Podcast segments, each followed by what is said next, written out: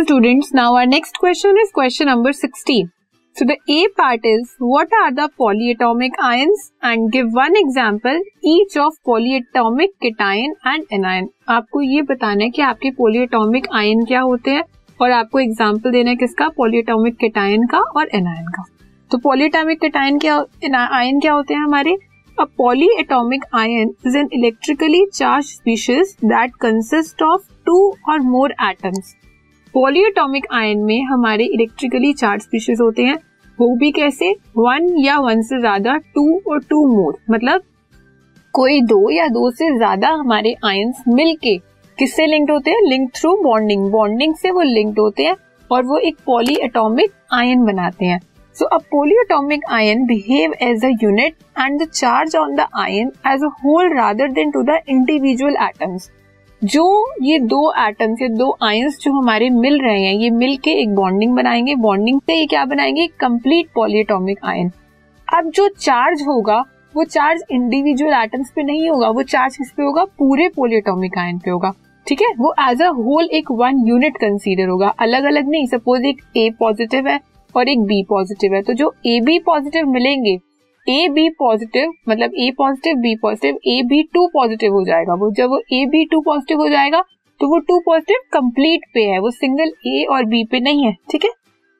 देखो जैसे ये है अगर कोई A positive this podcast is brought you by Hubhopper शिक्षा अभियान अगर आपको ये पॉडकास्ट पसंद आया तो प्लीज़ लाइक शेयर और सब्सक्राइब करें। और वीडियो क्लासेस के लिए शिक्षा अभियान के यूट्यूब चैनल पर जाएँ। है। और बी पॉजिटिव है। ये मिल रहे हैं। ठीक है? ये क्या बना रहे हैं? पॉली एटोमिक आयन अब क्या बना लिया इन्होंने? ए बी टू पॉजिटिव अब ये जो ए बी टू पॉजिटिव है ये इस पूरे पे है। ये एक पूरी यूनिट बन गई एक सिंगल यूनिट बन गई। ठीक है? ये अलग अलग नहीं है कि ए पे अलग होगा और बी पे अलग नहीं। अब ये ए बी टू पॉजिटिव पे होगा। सो so, एग्ज़ाम्पल देखते हैं हमारे जो पॉजिटिव केटाइंस है। Polyatomic ions with positive charge are known as polyatomic cations, जिस पे पॉजिटिव चार्ज होता है, वो क्या होते हैं हमारे polyatomic cations cations positively charged species है हमारी। तो N H four positive H three O positive ये सब क्या है हमारे पॉलीएटॉमिक केटाइंस एनायंस कौन से होंगे? जो नेगेटिवली चार्ज होंगे, वो कौन से है? O H negative SO four two negative अब इसमें ये जो टू नेगेटिव है, ये ना तो सिर्फ़ सल्फ़र पे है और ना ही ये ऑक्सीजन पे है, ये किस पे है? पूरे एसओ फोर यूनिट पे है, ठीक है? तो पोलियोटॉमिक क्या होते हैं, आपको पता लग गया? अब नेक्स्ट में आपको क्या कैलकुलेट करना है? Find the mass of the following आपको 0.5 मोल ऑफ़ ऑक्सीजन गैस का मास करना है फाइंड आउट तो ऑक्सीजन गैस है सबसे पहले तो. ऑक्सीजन गैस मतलब O2 में है. हमें ऑक्सीजन का एटॉमिक मास पता है, कितना है? 16 यू तो O2 का कितना हो जाएगा? 32 यू अब वन मोल ऑफ़ O2 का मास कितना होगा? 32 यू या 32 ग्राम्स यही होता है ना one mole equal to the gram atomic mass उसने हमें कितने का बोला है? 0.5 मोल का। तो 0.5 मोल ऑफ़ O2 गैस का कितना मास हो जाएगा?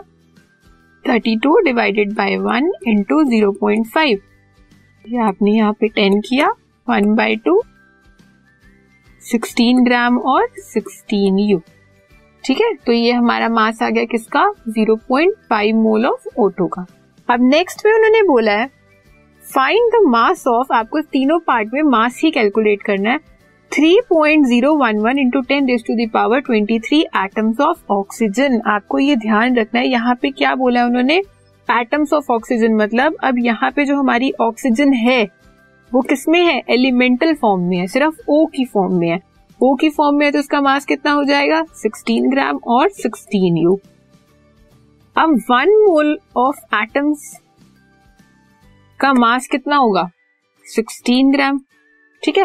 वन मोल में कितने एटम्स होते हैं हमारे? 6.022 point zero two two into ten to the power twenty three atoms यही होते हैं ना? इज़ 16 ग्राम अब आपको किसमें निकालना है? 3.011 point zero one one into ten raise to the power twenty three में आपको कितने एटम्स का कितना वेट होगा? ये कैलकुलेट करना ना? तो 16 divided by 6.022 into ten raise to the power twenty three multiply by 3.022 into ten raise to the power twenty three ये यहाँ से कैंसिल हुआ।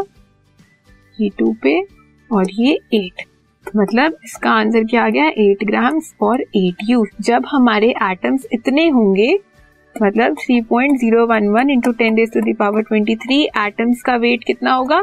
8 ग्राम क्यों? क्योंकि वन मोल ऑफ़ एटम में कितना है? 16 वन मोल ऑफ़ एटम में कितने एटम्स प्रेजेंट है? 6.022 point zero two two into ten raise to the power twenty three और हमें निकालना किसमें है? 3.011 point zero one one into ten raise to the power twenty three atoms में.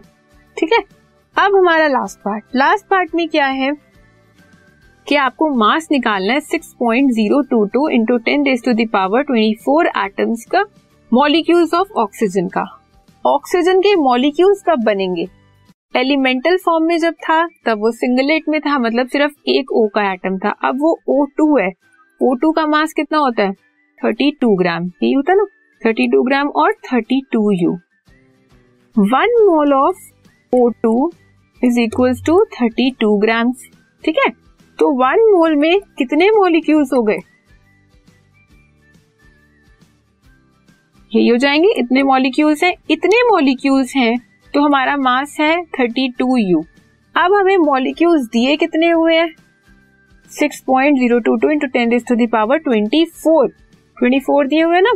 तो six point zero two two into ten to the power twenty four molecules में हमारा mass कितना होगा? 32 divided by 6.022 point zero two two into ten raise to the power twenty three into six point zero two two into ten raise to twenty four इतने में निकालना है ना?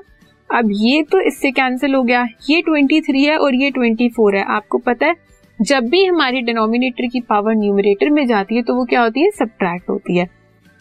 तो thirty two into ten raise to the power twenty four है। Minus twenty three. Same base है तो power subtract हो जाएँगी। यहाँ पे क्या आया? Thirty two into ten. मतलब थ्री ट्वेंटी यू और you can say 320 grams of O two ठीक है? तो हो गया क्लियर एक बार फिर से देख लो। ये जो थ्री पार्ट्स हैं, इसमें आपका क्या है? आपको 0.5 मोल ऑफ़ ऑक्सीजन गैस का मास निकालना है। वन मोल में आपका मास कितना है? 32 यू या 32 ग्राम्स तो 0.5 मोल में कितना हो जाएगा? 32 divided by one into zero उसे आपने सॉल्व किया तो आपको क्या मिला? 16 ग्राम ये आपने यूनिटरी मेथड लगाया, ठीक है? नेक्स्ट में आपको क्या बोला है कि आपको 3.011 point zero one one into ten raise to power twenty three atoms of oxygen का मास निकालना है। सेम आपने वन मोल का निकाला वन मोल में कितने एटम्स होते हैं? उसके बाद आपको कितने एटम्स का कैलकुलेट करना है? वो आपको यहाँ पे मिल गया एट ग्राम नेक्स्ट में आपको इतने मॉलिक्यूल्स का निकालना था। मॉलिक्यूल्स किसके होंगे? ऑक्सीजन गैस के मॉलिक्यूल होंगे, ठीक है? तो आपने कैलकुलेट किया, आपको यहाँ पे 320 ग्राम मिला ओके